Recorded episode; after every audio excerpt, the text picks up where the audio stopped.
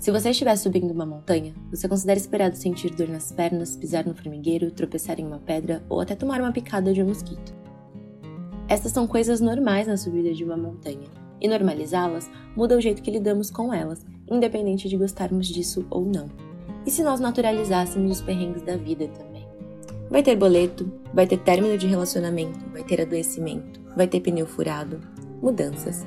Vamos fazer besteiras, vamos cometer erros, vamos fazer más escolhas, vai haver morte, a grana vai ficar curta em alguns momentos, vamos trabalhar com gente que a gente acha chata, etc. infinitos.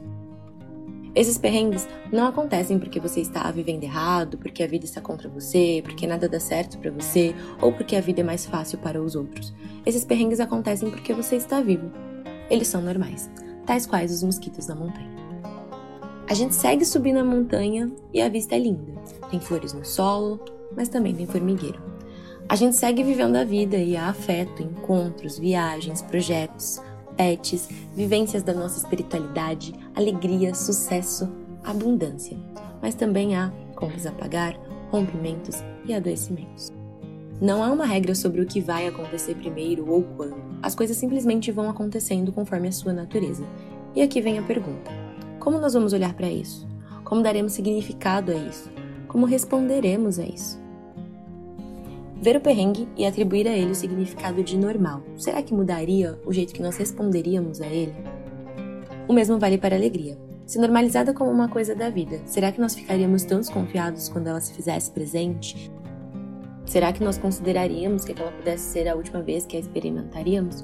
Ou será que passaríamos a ver como uma coisa intermitente, que vai chegar, Vai passar, vai ficar, vai passar, vai chegar, vai passar e vai chegar, sucessivamente, infinitamente.